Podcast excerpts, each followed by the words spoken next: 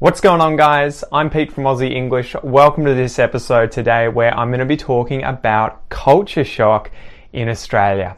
Let's get into it.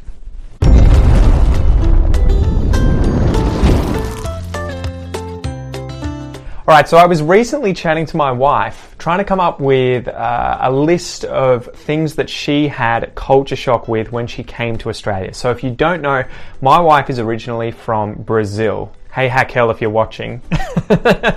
and so she came to Australia, and obviously, Brazil is a different country, different culture. When she got to Australia, there were a bunch of different things that she found strange. Cultural aspects of Australian life that she found different, weird, strange. So I made a list, and now let's go through 10 of those things, okay? And let me know in the comments below if you found them weird as well. All right. Number one, cars are incredibly cheap secondhand in Australia. So cars in Australia are actually really expensive when they're new, at least as far as I know, comparatively speaking, especially if you get into luxury cars like uh, European luxury cars like Mercedes, BMW and Audi. In Australia, we used to have the Ford and Holden uh, manufacturers here building the cars in Australia. They no longer do that. When they did that, though, the government put tax on any cars that were luxury cars more than $60,000. And so you'll find that a lot of these cars from overseas that are luxury cars, especially those from Europe, will be very expensive compared to other places in the world. She also found that second-hand cars were incredibly cheap.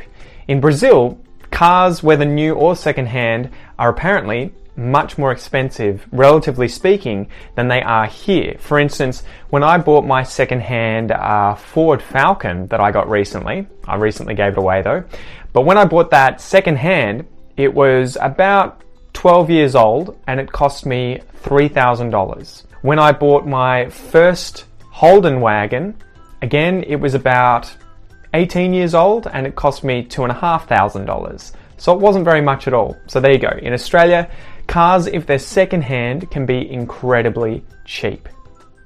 Number two, cuts of meat. This is one that totally caught me by surprise. I had never thought about this, but the cuts of meat in Australia are very different from how they are in Brazil. One example was when I was looking up how to do Brazilian barbecues in Australia. I wanted to buy some meat and I wanted to try and do them authentically Brazil style, churrasco. I tried to get the cut of meat for picanha. Picanha is a style of Brazilian barbecue where they buy the rump part of the uh, beef, like from the bull, right? And they put salt on it. There's fat on the on the beef, and they do it on a barbecue. I tried to go and get this, and I couldn't find it anywhere. I couldn't find the picanha cut of meat at any different butchers that I went to. So I had to specifically ask them to get the entire part of the cow that they normally chop up into different cuts and remove that part for me to then use because uh, actually for them they would chop it up and use it as porterhouse steaks which were cut through that slice of meat usually like this as opposed to taking out the whole section, the, the rump section, and using that instead. So I had no idea that the cuts of meat in Australia are very different from those in Brazil. And if you want to get the certain cuts of meat that you want to use from other cultures, other countries, you might have to go and specifically ask a butcher to cut them for you. Number three, toilet paper. toilet paper. So I was aware that toilet paper isn't a universal thing when I went to Southeast Asia for the first time. I went to Indonesia where some of the motels and hotels would have toilet paper because I guess they were used to foreigners from the West coming to Indonesia. But a lot of the time they had a hole in the ground and a bucket of water that you would use to wash yourself. Makes sense, but in Australia we use toilet paper. One thing that was shocking to Kel was the fact that in Australia you can flush toilet paper down the toilet because in Brazil the sewer system isn't set up to be able to handle flushing of toilet paper, so instead of flushing it, you have to put it in a bin next to the toilet and empty that every day. So there you go. Toilet paper was one of those strange things in Australia that you can flush down the toilet. Number four, coffee culture in Australia. Any of you guys who have come to Australia and spent a significant amount of time in some of the big cities in particular, like Sydney and Melbourne, will know that we are mental. We are crazy about our coffee. We take that stuff seriously. There are probably hundreds of cafes in the CBDs of Sydney and Melbourne alone. The quality of the beans that are used, the variety of different coffees that you can get, and the artisanry that is used, the, the skill with which people are trained up to make the coffee is pretty much as good as it ever gets anywhere in the world. At least I'm told, right? I used to work in a cafe and that was one of the things they prided themselves most on, the quality of their coffee. So it may be a shock when you come to Australia that the coffee is very, very good. Not everywhere, but in a lot of places. Probably not very good if you go to Starbucks because that's American style and Americans, they have their own way of doing coffee. Number five, barbecues at camping grounds and at the beach. So again, I grew up in Australia. I used to go camping all the time, several times a year with my parents. We would go to places in the bush, you know, forests, national parks, places like Wilson's Prom, Wilson's Promontory in Victoria. Every time you go to those places, there tend to be places where you can barbecue food, you can cook food. Quite often they have gas, you might have to put some money in there to be able to use the gas. Maybe you have to bring your own fuel for the barbecue, you know, there might be some places, campsites where you have to make the fire yourself, but pretty much every campsite you go to will have some kind of barbecue for you to cook food.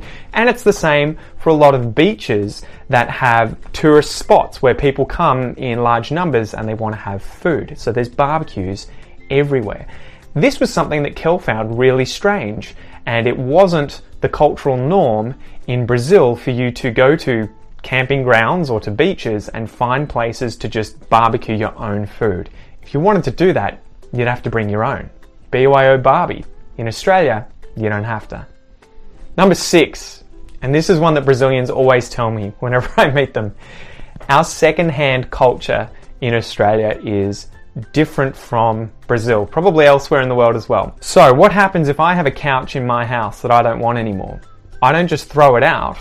I don't just give it away to friends, although, you know, you could do that if you wanted. Quite often, what will be done is it'll be taken outside, put on the nature strip with some cardboard that says free. And so people know that if they see junk or chairs, TVs, furniture, all that sort of stuff, if they see that in the nature strip, out the front of someone's house, they know that it's free. Someone can take that. Uh, that it's free to a, a good home. That anyone can come and pick that up and take it home. And we do that all the time. A lot of the stuff that we have in our house is either bought secondhand online through places like Gumtree or Facebook, or we've seen it on the side of the road and thought we don't want to waste that. We want to use it, so let's just bring it home and and use it. So that's something you'll notice in Australia quite a lot. When you drive around the streets, there'll be furniture on nature strips, there'll be secondhand stuff, and it's free to be picked up. Number seven, drinking water from the tap. This was another one that shocked me quite a lot because it's something I take for granted that the water in our water system that gets brought to our houses is drinkable. You can drink the water out of the shower when you're having a bath. You can drink any of the water that comes out of the pipes in your house. Generally, right? Should be all good. That is not the case elsewhere in the world. Quite often, when I was traveling in Southeast Asia, that would definitely not be something that foreigners like me should do because we would quite often end up with uh, sickness, end up on the toilet, riding the porcelain throne for quite a few days with a uh, digestive illness. In Australia, it tends to be fine. We put chlorine in the water to kill everything. There's fluoride in there too for your teeth. So that was something that really shocked me. Elsewhere in the world, you may not be able to drink out of the taps. I know that in Brazil, they quite often have purifiers for their water right next to their sinks in their kitchens. In Australia, you won't see those things. There may be purifiers on the taps themselves, or people may have some kind of equipment in the fridge, you know, a jug that purifies the water. But generally, anywhere in Australia that has flowing water that comes out of taps, it's fine to drink, unless it says otherwise. Number eight, and I'm totally guilty of this, leaving things unlocked. So we live in Ocean Grove, which is a seaside town down the coast, about an hour and a half away from Melbourne. And quite often, I leave the doors unlocked in the house. I leave my car unlocked. It tends to be a very safe place. There's very little robbery, there's, there's very little criminality taking place in Ocean Grove. Most places in Australia tend to be pretty safe and you won't see things like massive locks on doors, grills protecting windows and doors, and people leaving their cars and their houses unlocked. Don't get me wrong, I definitely lock it from time to time when I'm going away or I'm going out for a long period of time and no one's at home. But this was something that my wife Kel from Brazil found very strange that you would just leave doors open or, you know, you would go to bed and have the gauze doors shut at night, which could just be opened to let air in. She would find that very strange that they would not be locked and also that you wouldn't lock your car. Number nine, walking the streets at night. So when I met my wife, I was living in Melbourne, in North Melbourne, and quite often I would be busy during the day studying, and then I would go to the gym, I would go and do jujitsu, I would come home, and at maybe 10 or 11 o'clock at night, I would go for a run or I'd go for a walk, listen to a podcast, and just walk around the streets. I would walk through some of the parks like Royal Park or Princes Park, and I'd be like, you know, it's not a problem. That was a massive no no for Kel. That was something that she would never, ever, ever do because in Brazil, it's relatively unsafe to walk around by yourself at night especially in places like parks where there's no light. So that was something that kind of shocked me as well. I was like, well, you know, it's Australia. Well, it's pretty safe here. You can sort of walk around anywhere and it's, you know, you, are fine. Obviously, we have our own fair share of crime and sometimes bad things do happen to people, but usually you can walk around at night, especially in somewhere like a CBD, you know, a, um, a city like Melbourne or Sydney, and you're perfectly safe. So that was something that she found very strange. That was a big culture shock for her when she found out that I would sometimes go for a walk around midnight throughout Melbourne, throughout the parks, with music in my ears or listening to a podcast, you know, for an hour or so, and it was no big deal. But yeah, there you go. Number 10, guys, the very last one for this episode in Australia is that there is very little rubbish or littering in Australia compared to a lot of other countries. Culturally, this is a big no no. So I cringe every time I see someone smoking who throws their cigarette butt on the ground because usually there's a bin within walking distance that they could just put the cigarette out and throw it in the bin. The same with throwing newspapers or you know any kind of rubbish, bottles, whatever it is on the ground. That tends to be a very big social no no. You don't do that, you put it in the trash. We have bins all over the country, in parks, on streets, where you can throw your rubbish out. So in Australia, littering, it, it occurs, people definitely litter, but it is a social no no. You will quite often be yelled at, or people will say something if you do that in front of people, okay? So that's it for this episode, guys. I hope you enjoyed it. Make sure to let me know down in the comments below if you have another piece of cultural shock, another thing that shocked you about Australian culture when you came here, because I'm sure that I haven't included everything that is uh, a bit shocking about Australian culture. So I'll see you in the comments, guys. And for everything else about Australia, Australian English, history, and culture, make sure to subscribe to my channel, press the notification button, and also check out aussieenglish.com.au, where you'll get access to my podcast, my courses, and all my other content related to Australia.